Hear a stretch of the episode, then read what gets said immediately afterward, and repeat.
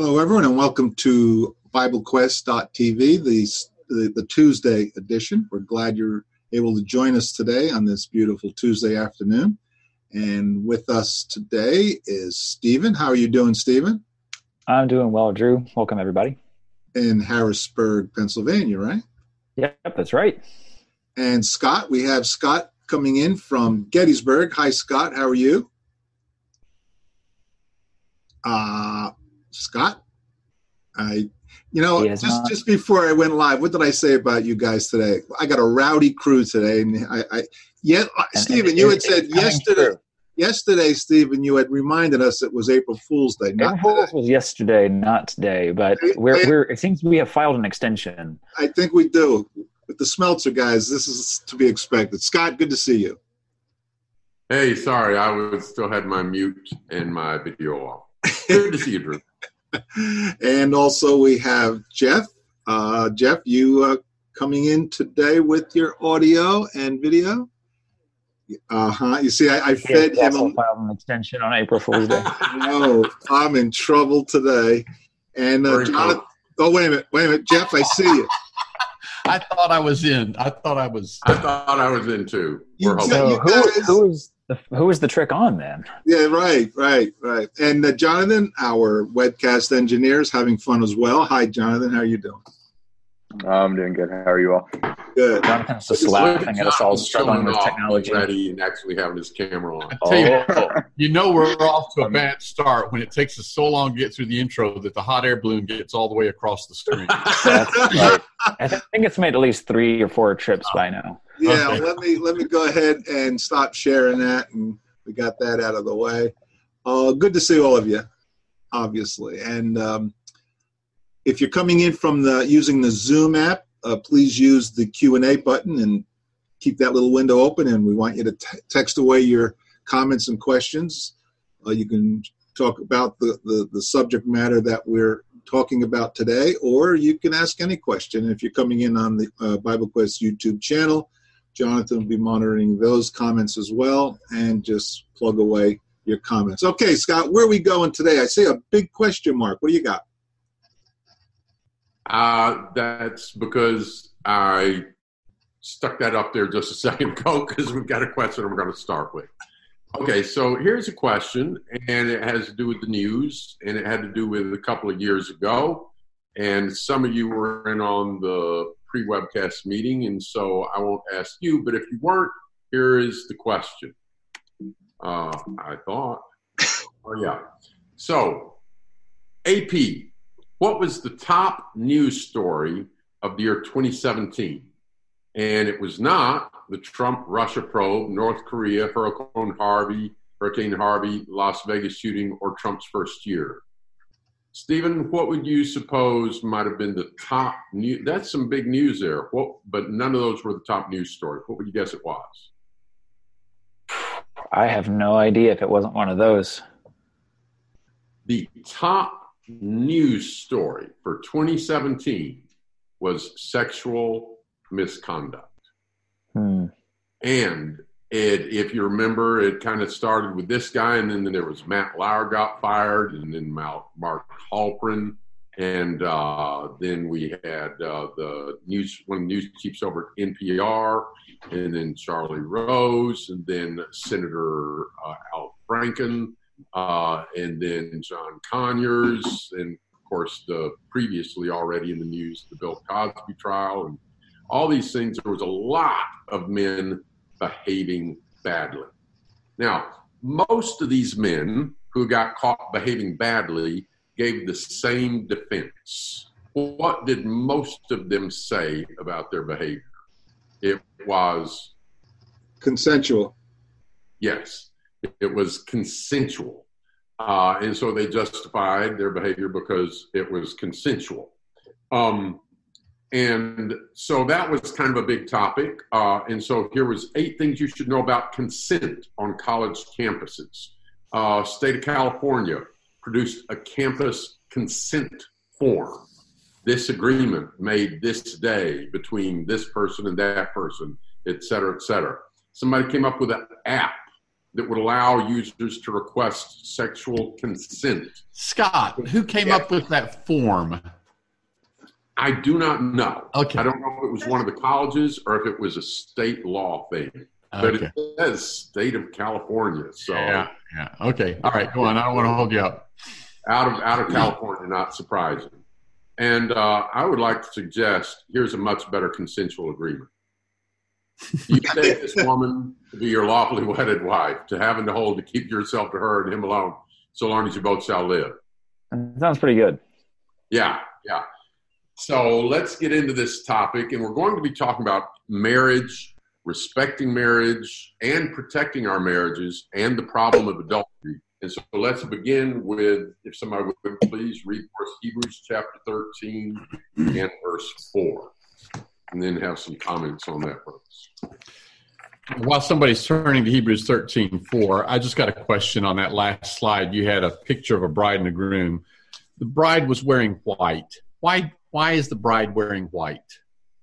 So It traditionally a picture of purity, right? Purity, virginity. In a society where everybody's just giving consent and having relations whenever, and then eventually maybe they get married with somebody they've been living with six months, what's the business with white? It's kind of, If there was truth in advertising, most wedding gowns would be bright red. yeah, okay. Hebrews. Hebrews 13, verse 4 says, Let marriage be held in honor among all, and let the marriage bed be undefiled, for God will judge the sexually immoral and adulterous. So, what jumps out at you about that text? What are some things particularly important about that text, especially considering our society today? Well, the bed is undefiled in marriage, but that's contrasted with those whom God is going to judge, fornicators and adulterers. So uh, you look at that passage, and it looks like the sexual relationship belongs in marriage, not outside, consent or no consent. Exactly. What's the difference between the fornicator and the adulterer? Because sometimes we're familiar with those terms, and I, I remember, oh, I remember in East Europe, uh, turned out a girl had been a Christian for a couple of years or so and did not realize what fornication meant. She thought fornication was when you're with somebody Uh oh. that's Man, married. cut out. She had been Yeah. avoiding her definition. of. She thought she so thought what is the difference between fornication and adultery? Scott, she thought fornication was what we, we you cut out there. Uh, when you were with somebody else's husband. Oh, okay. So which would be adultery? That's what Yeah, adultery yes. is. But so she had not been avoiding actual fornication because she had a misconception about the definition. So adultery would be fornication. Yes. Fornication is illicit sexual relations. Adultery is when those illicit uh, sexual relations involve somebody who is bound to in marriage to someone else. Yeah. So like an automobile is one thing. A Ford is something else. All a, a Ford can be a car, but not all cars are Fords. All right. Uh, other, other thoughts on Hebrews thirteen four. Well, just the idea that marriage is to be had in honor. Um, I don't know how we really honor marriage. You know, it really seems to me these days when people live together for three or four years, and you ask them, "Well, why don't you get married?" and they say, "Well, we don't have enough money yet for a, for a wedding." In their minds, marriage is the wedding. In their minds, marriage is the big to do where the bride gets to be the princess coming down the aisle and all of that. Uh, but but that's not really honoring marriage. Right. Marriage is to be something. It's a relationship, and that relationship is to be held in honor. And and part of that is because there's special things that accrue to that relationship that you can't have outside that relationship. Which is why in Matthew chapter 1 and in Luke, uh, you have Mary and Joseph who have not been together because they are not husband and wife yet. Right. They. they're, have not been together. Mhm. Other thoughts, comments before we go ahead? All right. Um, back when all of this was going on, there was another ironic story in the news. Mike Pence was being roundly criticized all over the place uh, because he had a policy. what was Mike Pence's policy? He tried to avoid being alone with a woman other than his wife. So he would not go to dinner with another woman, just him and her. Mm-hmm. He, that's a very, very good policy, but he was just made fun of over and over and over. And one of the ugliest things was this as many critics of rule have said, it's pretty sad when the only thing preventing men from abusing women are witnesses. You know, so in other thinks I have to have a witness there, and it, it makes it portray him. But in the in the middle of all this horrible behavior by men, we have a man behaving honorably, and he was criticized. However, USA Today did come up with this. I appreciated this after is it Weinstein or Weinstein? I don't remember. Consider the Pence rule to protect your heart in marriage. I would say, Amen. Um, you know, this makes me think of those who call evil good and, and good evil. Yes. But you know, yeah. Scott, Scott, since yeah. then, I, I was, I just, I don't know how long ago, months ago, when we heard that there's some policies being made by corporations that uh, their employees when they go on business trips. They cannot um, be alone with the woman in the meeting. Yeah, and you know that's a good idea. And we're going to be talking a little bit later about boundaries, and and part of that honoring marriage means honoring it, it's going to include honor your own marriage and honor other people's marriage if you're if you're somewhere why should you invite another man's wife to have dinner with you? Your wife is not, not there, her husband is not there. How is that honoring the bounds of her marriage, and how is that honoring the bounds of your marriage? Well, it's not.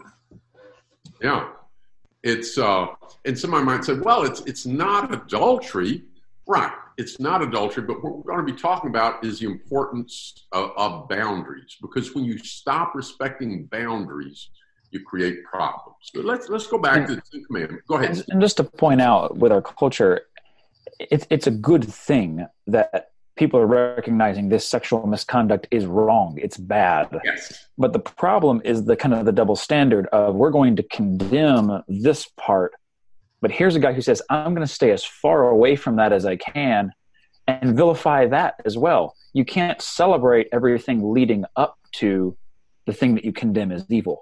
If you condemn the thing as evil, let's not get close to it. Yeah, and, and on that point, uh, for instance, I think the Me Too movement was, uh, in many ways, a good thing because there's been a lot of men that have behaved very badly for a long time in workplace and elsewhere and they need to be called out, and a lot of them need to go to jail or be fired. But that doesn't mean that the fault has only been on one side because you take some of these starlets, if you agree to do a film where you're going to disrobe and behave in sexually provocative ways in front of the camera, then should you be surprised that the man running the movie turns out to be a dirty old man that is also interested in you for other reasons. Really? I mean, exactly. I just does take a rocket scientist. Right. That doesn't justify him in the least. But no. you know, some of the accusers were not innocent themselves. Right. Anything else before we go further with this? All right. So you shall not commit adultery. Back in Genesis chapter 2, verse 24, we've got the principle uh, of marriage, it said, For this reason, what should happen? A man shall leave his wife, uh, a man shall leave his father and mother and be joined to his wife. That's better than leaving his wife. Absolutely. yeah. Yeah. So a man leaves his. This is so simple. Yeah. This is so simple. A man. It doesn't say a man leaves his father and father. No. It doesn't say a man leaves his mother and mother it says a man leaves his father and mother and cleaves to his wife, and they become one flesh. Uh, well, this this is good. I won't take us off this tangent, but I heard a news story this morning, and they were just again, it's our media just praises this kind of thing up one side and down the other. This is wonderful. This is so great. Two men wanted to have a baby. One man's sister provided the egg. The other man's mother is the surrogate mother. So she's carrying the child for her son and his male husband. And uh, it's just, oh, and it's so wonderful. Yes. And here's the thing things that used to were not wonderful are now wonderful as long as it involves sexual perversion. That's right. In the 1960s, how wonderful was marriage in the leftist media culture? Oh, it, it was on its way out. Yeah, it's just a piece of paper. Who needs that? It's not important, yada, yada, yada. Now, in the last few years, what has become extremely honorable and important? Marriage between a male man and a man, or marriage between a woman and a woman. Yes. So we go from dishonoring marriage to honoring marriage if it includes yes behaving dishonorably. Yes, and the same with with uh, producing children. Remember all the stories about all oh, the world's getting overpopulated. We have too many children. We have too many children, and right. and, uh, and, and that type of thing. And uh, oh, yeah. AOC just the other day was talking about people should maybe be thinking about whether or not to have children because the world's so terrible and, and, and everything else. And of course, abortion. Oh, we need to be able to. The woman has, but now if it's if it's two men having a baby, all of a sudden that's wonderful for some reason. Yeah, it's, yeah. It, that's sad. It's all right. So simple concept, and it's biological, it's spiritual, it's fundamental. A man leaves his father and mother, is joined to his wife, the two become one flesh. And that's a very important relationship. And part of that relationship is the being one flesh that then may produce, if they are so blessed, offspring. Then what can that offspring do? If they so choose, they can leave father and mother, be joined to their wife, become one flesh, and produce offspring. Now, what are some reasons this is so, so, so important? Well, in each of these cases that you're talking about, there's a child growing up with two people who are committed to one another as father and mother, who are honoring God's word and who are respecting the ultimate father of us all. That child grows up more secure. That child grows up with a sense of who he or she is, and that child grows up with a sense that everything derives from God. I was talking. Yeah, I was talking to a. I was doing some lessons on the home, and there was somebody in the audience who had been a prison guard in the state of Georgia, and they said that they looked at the records of the prisoners, and there was a place name of mother and name of father. Under name of mother, everybody knew who their mother was. It was full. Under name of father, blank. Mm-hmm most of them just blank. They did not know. And it is not a coincidence that this was a prison population. Uh, comments any of you other guys on anything we're talking about so far? Uh, I mean, really, marriage and the home is the foundation of a society. I mean, there are other aspects to it, of economic or whatever, but if the home breaks down, you you begin to have a population that is unstable. They've come from an unstable home and you can overcome an unstable home but it's difficult uh, and there are many people who don't. No i tell you what I, I, respect people who for one reason or another have lost their husband or lost their wife. Someone has lost his or her spouse whether it's through unfaithfulness or death or whatever and that individual raises those children and raises them up in the ways of god and i have profound respect for that. That doesn't mean we decide it's just as good to have one parent or two parents of the same sex or three parents or two parents and an ostrich. It doesn't mean that all of those are just as good an arrangement. That's really why I have so much respect for somebody who manages to do it with only one parent. But the fact is, there is an ideal, and we need to honor the ideal and aspire to the ideal rather than drag down the ideal and pretend it's not ideal and that everything else is just as good. I had a friend in college he had one leg. He had lost one of his legs in, in an accident. And I was so impressed with what he had been able to do with one leg. Uh, he could drive a manual shift vehicle. He could Uh, he was a great wrestler. He was it was hard to throw him. Eh, I couldn't throw him. Uh, he was just he was just he was strong. It was incredible. He ended up uh, being in uh, handicapped Olympics later. Um, I was so impressed with what he could do and glad he could do those things with just one leg. That doesn't mean that he would have proposed to other people that you should, you know, give up a leg just so that you can walk around on one. Uh, so kudos to those who do it without that, but shame to those who act like this arrangement of God is not important. And something else there in this system, the parents care for the children, and then when the parents get elderly, First Timothy five, what are the children to do? Take care of their parents. Yeah, yeah. And we live in a society where more and more people want the government to do all of that. And let me tell you, you're never going to find a government that cares about your child as much as you do. Uh, right. Jonathan Biesecker, who's been doing some prison work down in Florida, comments, uh, Amen to Scott's comment about guys in prison. I would say at least 90% of the guys I work with come from a broken home. Yeah. Yeah. It's rough. So, this is the way it should be, and that's how people should come into the world. Unfortunately, now we're going to start talking about adultery and preventing it and stuff.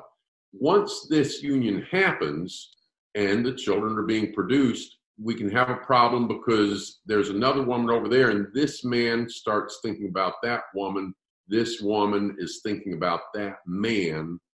And sometimes, if you've ever heard people describe an adulterous relationship, and sometimes somebody might say, well, it just happened. no, no, it didn't. Matthew chapter 15 For out of the heart comes evil thoughts, murder, adultery, sexual immorality, theft, false witness, slander. Um, and then you have an illicit union, whether they're just meeting somewhere at a hotel or they get the state to give them a piece of paper and say, "Oh, I want to leave you and go to this other woman." Either way, that's uh, it may be with a married person and a single person, or it may be breaking up two marriages uh, and what, what did John the Baptist say to Herod? It's not lawful for you to have your brother's wife. Yeah, yeah. And so you have these adulterous unions. Uh, and so um, in the book of Malachi, let's talk about this passage for a minute. But, but, before you before you go to this, just let me interject this real quickly, if I could. You mentioned in this right here, this screen right here, where you have, uh, well, the the man who was thinking about the woman, he's disappeared off the screen there, and the woman who was thinking about the man. But anyway, in uh, Second uh, Peter chapter two, verse fourteen, there's this phrase: having eyes full of adultery. So yeah. you mentioned the idea that people say, "Well, it just happened." You know, we were in this situation, and what if you've got a man whose thoughts are pure and they're where they ought to be, and he is conducting himself according to a principle, kind of like Mike Pence, where he's avoiding certain situations, right. he's not going to fall into that trap. But then you've got a man who's kind of his thoughts are already going that direction. That's when you're going to fall prey to that kind of situation. Yeah. And many times what precedes the physical affair is an emotional mm-hmm. affair. Uh, sometimes it, there's not even given time for that. People jump into sin more quickly, and we'll talk about an emotional affair in in a few minutes. But again, it's disrespecting these boundaries and then creating an illicit union that is condemned. Uh, Malachi uh, has this text, and what's one of the? It says the Lord has been in the middle of the screen there because the Lord has been witness between you and the wife of your youth, against whom you have dealt treacherously, though she is your companion and wife by covenant. And, and the Lord sees the tears of the, the, the altar there of the, the, the women. In fact, sometimes a woman, when she describes having been discarded by a man, she will say, I gave him what? The best years of my life. Yeah, what does she mean by that? the years when she's young and uh, her body is healthier and all those things. Yeah, And then she bore him children, probably. And of course, that's a burden on the wife's body, but she goes through that and, and handles all that. And then he discards her like a used car. And too many men, they really do. They treat women like a used car. A guy driving around today that's all excited about his new car and he traded in his old one because he doesn't want it anymore. Once upon a time, that old one was a new car. He was excited about it then, but why does he become dissatisfied with that old car? Because there's a there's a new one over there that yeah makes the what used to be the new one look old. yeah, it's shinier. It has less miles on it, and yeah, and he just he just and men treat their wives that way. Between you and the wife of your youth, uh, Proverbs says we're to rejoice in what? Rejoice in the wife of your youth which does not say re- just rejoice in your wife while she's a youth. Rejoice in the wife of your youth. After a while, she's not going to be a youth, but neither are you. Continue to rejoice in her, and don't don't betray the spouse like this. Um, let's let's jump ahead to this. I, am going to put up a few things about adultery, and then I'm going to ask for some comments. Or Stephen, did you have a comment? Well, we had a question come in in the Q and A box uh, before we get too far away from what we were talking about. Um, question comes from Caroline. Asks, "What would you say about the Old Testament with the wives who were unable to conceive and had other women have the babies for them? Do you think God was okay with that back then, and do you think God is okay with that now?" I'm assuming referring to situations like Sarah and Abraham, where Sarah's unable to conceive, and so Hagar Abraham marries Hagar and then has children through that. Uh, what are y'all's thoughts, comments on that? So, in that situation, when we look at those biblical accounts of that happening, the woman who had the child, Jacob had uh, two wives, and Leah was having children, Rachel was not. Rachel says, "Give me children, or else I die." And and Jacob says, "Am I God who has withheld the fruit of the womb from you?" And so Rachel says, "Here's my handmaid Bilhah. Go in uh, to her and have children by her. Bilhah becomes a wife to Jacob. She becomes one of his wives. Sarah, back in Genesis 16, uh, said to her husband, you know, have children by Hagar. And Hagar becomes a wife. A lot of times people will say, well, they were concubines as if they weren't wives. Uh, they were concubines. They were women of a lower social standing. They were slave women, but they became wives. Uh, and my point is, is simply this. That arrangement, in and of itself, was not what God had in mind in the beginning. What God had in mind in the beginning, we read in Genesis 2, we've already seen it. A man shall leave his father mother, cleave his wife, and the two shall become one. Not three, not four becoming one, two becoming one. And, and we even see the Jews tending to get away from that one man with multiple wives as we get toward the New Testament. And you get to the New Testament, and you see a picture of one man and one woman, Jesus reiterating what was said back in Genesis 2. So it seems that multiple wives was something God put up with. It wasn't the ideal. God made use of that practice, but it wasn't the ideal. It wasn't best. So then to, to answer the question, when we talk about surrogate mothers today, those passages in the Bible, first of all, aren't really relevant because the woman who carried the child, had the child, was the mother of the child, became a wife along with the first wife to the to the husband. And moreover, it really wasn't ideal. It wasn't God's intention in the first place. We as in those relations too, we might compare it to the situation with Matthew 19.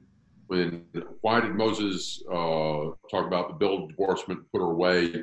Verse 8, he said to them, Moses, for your hardness of heart, suffered you to put away your wives, but from the beginning it hath not been so. Mm-hmm. We see by the New Testament a return to this principle. For instance, when it talks about those who are going to servants of the church or, or uh, overseers in the church, it specifies they are to be the husband of one, one wife. One, yeah. yeah. All right. Back to the topic of adultery. Some of the things it involves is selfishness, violation of covenant, betrayal, entanglement and consequences. You know, just to interject this, as you get into those words, violation, betrayal, those kinds of things, there's a lot of heartache, emotional uh, uh, dis- discomfort. That's not how I to say that, but involved in these relationships. We were just talking about these scenarios where men would take a second or third wife, and in all those scenarios that are described, Abraham with Sarah and Hagar, Jacob with um, Rachel and Leah, and Bilhah and Zilpah, uh, Elkanah with Hannah and Penina. Uh, it was not a good situation. It was not a healthy situation. Right. There was a rivalry between the women. Right. Uh, and and that's what you, you see in adultery. I mean, it can be the other way around. It can be a woman who's who's it can be a man whose wife is committing adultery. But what this illustrates is the fact that the relationship works well when it's a man and a woman coming together to form one, two become one. You bring a third party into that, things go awry. Yeah, and and, and you, there's a lot of victims. Who are some of the victims? Once somebody starts ignoring their marital vows and covenants, who are some of the victims? Any children that might be coming through the marriage. Yeah, and the spouse, uh, the spouse who is not the one who's committing adultery, but the other spouse is a victim. The perhaps if the one with whom this person is committing adultery is married, the spouse of that individual, the children of that individual, and, and the parents of the people, the, the parents who who gives this daughter in marriage, mm-hmm. her mother and I do, and they trust her to this man, and then he betrays her, mm-hmm. or their son betrays him. I remember one instance where there was a fella, and, and he was married, and the woman was married, and they've been carrying on, and both sets of parents have gone to the hotel and confront them as they're coming out of the hotel. How heartbreaking would that be as a parent? So, for the parent, the children, and what are you doing to the person you're committing adultery with? Somebody says, Oh, but I love this person. Well, where are you sending them? You're sending them to hell along with yourself. There's, there's so many victims of this. Any other comments on this screen before we go ahead? It's also important to note that there can be repentance and forgiveness. It does not yeah. wash away the consequences or the need for repentance, uh, further repentance if it's, needed, uh, but that this is not the unforgivable sin. Uh, it's important to note that as we go through this, uh, not knowing who all may listen to this broadcast later on, uh, this is rampant in our culture, and it's important to see how destructive it is to avoid it if you haven't been there. If you have been there, it's important to also note that the Lord calls you back to Him and gives you an opportunity to serve Him again. One of the stronger marriages I know is a couple of years ago. Uh, there was, you know, uh, repeated infidelity and, and then there was repentance and repair and over time trust and healing it produced a wonderful marriage and i'll tell you what it's been helpful to other people because when i talk to people who are starting to get themselves in trouble you know and looking down the down, wrong road or things like that i've been able to refer them to talk to this couple you know to realize you know this can be fixed this doesn't have to stay like it is. It can be made beautiful again. Um, Proverbs 5, 6, and 7. We don't have time to read all of these texts, but if anybody wants to pick out one verse and just make a point from it, there's so much in these texts. I'll start off. Uh, Proverbs chapter 5, it's a warning against adultery. And i am going to pick this verse to focus on first, and you guys be ready with some other ones. Uh, Proverbs chapter 5, uh, telling beware of this uh, evil woman over here. It says in verse 8, keep your way far from her. Don't go near the door of her house. So if she's in the community, if she's on the job, if she's flirting with you, if she's after you, stay away. And switch the you know male to female if there's if you're a, a, married woman and this man is after you and he's pursuing you stay away from him let him know you're not available and you're not interested and keep your distance. Proverbs 5:18 Let your fountain be blessed and rejoice in the wife of your youth. Here's the question I want to throw out. What does commitment mean? We think about the rationale that some people will will throw out there for why they ended up in an adulterous relationship or why they're justifying doing so. And my question is, what does commitment mean? What's some of the what's some of the explanations people give that trying to justify themselves when they they go astray and follow uh, they chase some other woman? I think God wants me to be happy. I think God wants me to be happy. Another one, I'm just not in love with him anymore. Uh, another one, uh, you, you, know, we fight all the time, or, or whatever. Uh, what does commitment mean? Yeah. What does it mean? It means make make your marriage work. Not because you feel like it not because it feels the same as the day you got married not because uh, what it means is the wife of your youth you make that commitment and you make that work. You love that woman.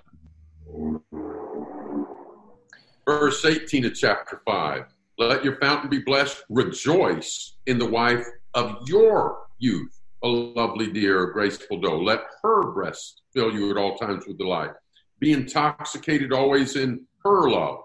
Why should you be intoxicated, my son, with a forbidden woman? All right, so let me answer that question as some would answer it. And they may not want to admit the answer, but let's answer it. What is the actual answer as to why somebody would be intoxicated uh, with the love of an adulteress or embrace the bosom of a foreigner? Why is it a man strays? What is it that the other woman offers him? In verse 3, the lips of a forbidden woman drip honey. Her speech is smoother than oil.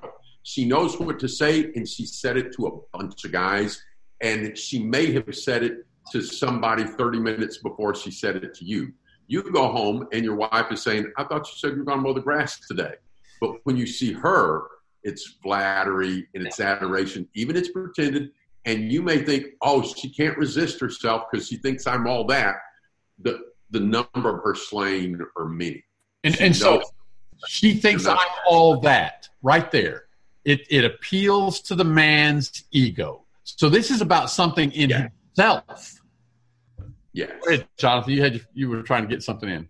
Yeah, and that's and that's the point. Skipping a little bit farther into chapter seven, what, chapter seven kind of ends this whole conversation. But at the end, in, in verse twenty three of chapter seven, uh, or really starting in verse 22. Uh, all at once he follows her as an ox goes to the slaughter, or as a stag is caught fast till an arrow pierces its liver, uh, and as a uh, as a bird rushes into a snare, and he does not know it will cost him his life. And then um, two verses down in verse 25, let not your heart turn aside to her ways, do not stray into her paths, for many a victim has she laid low, and all her slain are a mighty throng. There was there was a really good movie um, a few years ago that was released is uh, Fireproof. Some of y'all may have seen that um, and this scenario happens in the movie where there's a man who's trying to woo a woman who is married. And she's having marital issues and she starts falling um, for those kinds of, of temptations. And one of her friends that she works with has lunch with her and she asks, you know, I've kind of noticed that that you've been, you know, seeing this other guy and, and spending a lot of time with him. And she brings up her husband, you know, does your husband know about that? And she asks a really piercing question um, to her where she says, uh, what makes you think that this man who's trying to woo you while you're married won't try to woo someone else if you guys get together? Yes. Um, and, and, that's a good question. Uh, people who are like that, you don't realize if somebody is willing to get you out of your marriage relationship, what are they going to do if you get in a relationship with them two or three years down the road? Absolutely. Um, Absolutely. There was, I remember talking to a girl who was having an affair with a married man and of course, he probably gave her the impression he loved her more than his wife. Uh, but then as it became public, he chose for whether emotional, kids, or financial, whatever reasons, to stay with his family. But as I was trying to talk to her, I said, I don't know him, but there's one thing I know about he doesn't respect marriage. He's not respecting his own, he's not respecting yours. Why would you want to get involved? Let's jump ahead here because I want to talk about some uh, other things here about emotional affairs and just protecting things. So let's jump down and get to that. Prevention of adultery, respecting boundaries, how we dress. That's going to make a difference. how we communicate, physical contact with another person, imagination, and your thoughts, and the responsibility to love. Love is not something you just fall into. Ephesians 5, husbands are commanded to love. Titus 2, older women are to train younger women to love. And the thing I like to point out to people to remind them that sometimes we think of love about is what we get. Oh, what do you love about her? Oh, I love the way she looks. I love the way she talks. I love the way she walks. I love the way she laughs at my jokes. That's all what you get. Love involves giving. What does John 3.16 say? God so loved that he gave. gave. Uh, there's to be a loyalty there. And when you ignore those boundaries, you create problems. So this is from uh, a website I found uh, by uh, Patheos.com. Dave Willis, I don't know this person uh, personally, but they've got some good things online here. I want to hit these real quick before we run out of time. Seven signs you're having an emotional affair. Number one, you're having conversations you wouldn't want your spouse to see. If you're having a position where you think, I'm glad my husband or wife isn't seeing this, you're already in trouble. Number two, you're dressing to impress a specific individual other than your spouse. You try to create opportunities to be alone with someone other than your spouse. You delete text messages or emails. You don't want your spouse to see them. You're having romantic or sexual fantasies about someone besides your spouse. You're constantly comparing them to this other individual, and maybe you're thinking about a life with them. Well, even if you haven't had sex with this person, even if you haven't committed physical adultery, what are some of the spiritual problems you're already guilty of? You shall not covet. Yeah. You shall not covet your neighbor's wife. Yeah. What else? Well, you're not acting out of love towards your spouse. Uh, you're, you're, to love your wife with a selfless love. You're already betraying your covenant. You know, uh, and uh, also, you know, if you're looking upon a woman to lust after them, you've committed adultery already in your heart. You're not fleeing fornication. Yeah. And a healthy marriage involves so much more than don't commit adultery, just like a healthy body involves so much more than don't commit suicide.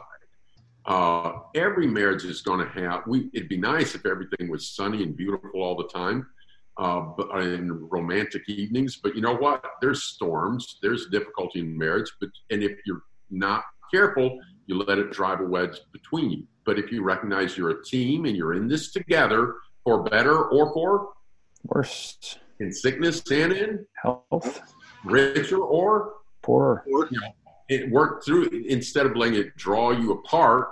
And when you let it draw you apart, you're you're not you're putting yourself over the other person. Philippians two says what? Look not to your own interests, but the interests of others. Yeah.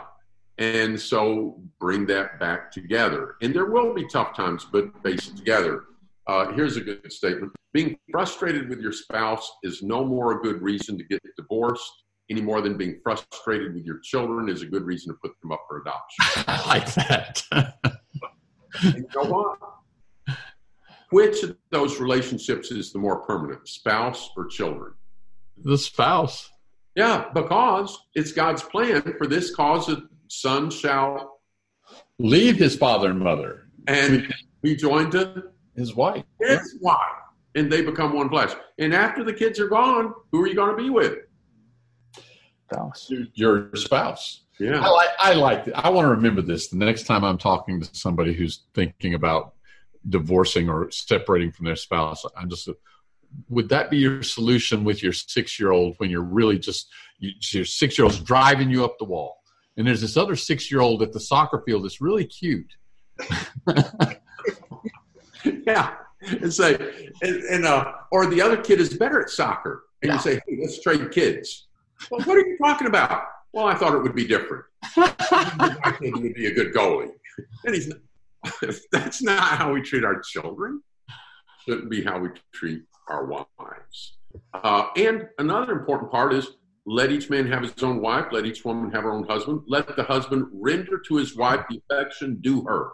Also, likewise, the wife to her husband. The wife does not have authority over her own body. The husband does. Likewise, the husband does not have authority over his own body. The wife does. Do not deprive one another. Now, if somebody's depriving them their spouse, is that an excuse? Does that justify the other person going into sin? No. But you know what? Sometimes there's not one person that's guilty of sin. Sometimes there's two people guilty yep. of sin. And we have an obligation. When we made those covenants, it wasn't just, I promise not to commit adultery with other people. It's, do you take this person to have and to hold? And it, there, there's a, it's not just a negative responsibility, it is a positive responsibility. Marriage is a wonderful blessing, and we need to take better care of it and protect our marriages, honor ours, and honor others. Final thoughts. Good thoughts. Good thoughts. Very challenging, too, in today's uh, uh, standard of morality. Guys, any other thoughts before we end up uh, closing the program today? It's past our time. I want to thank you, uh, Scott, for bringing this topic to the table. If anyone has uh, further comments or questions on this topic or any other topic, please be sure to go to BibleQuest.tv at any time and uh, put your questions in the form on that page, and we'll get them and we'll re- respond to them uh, on the air. Guys, thanks an awful lot, and uh, look forward to seeing everybody next week. Thank you, Drew. Thank you.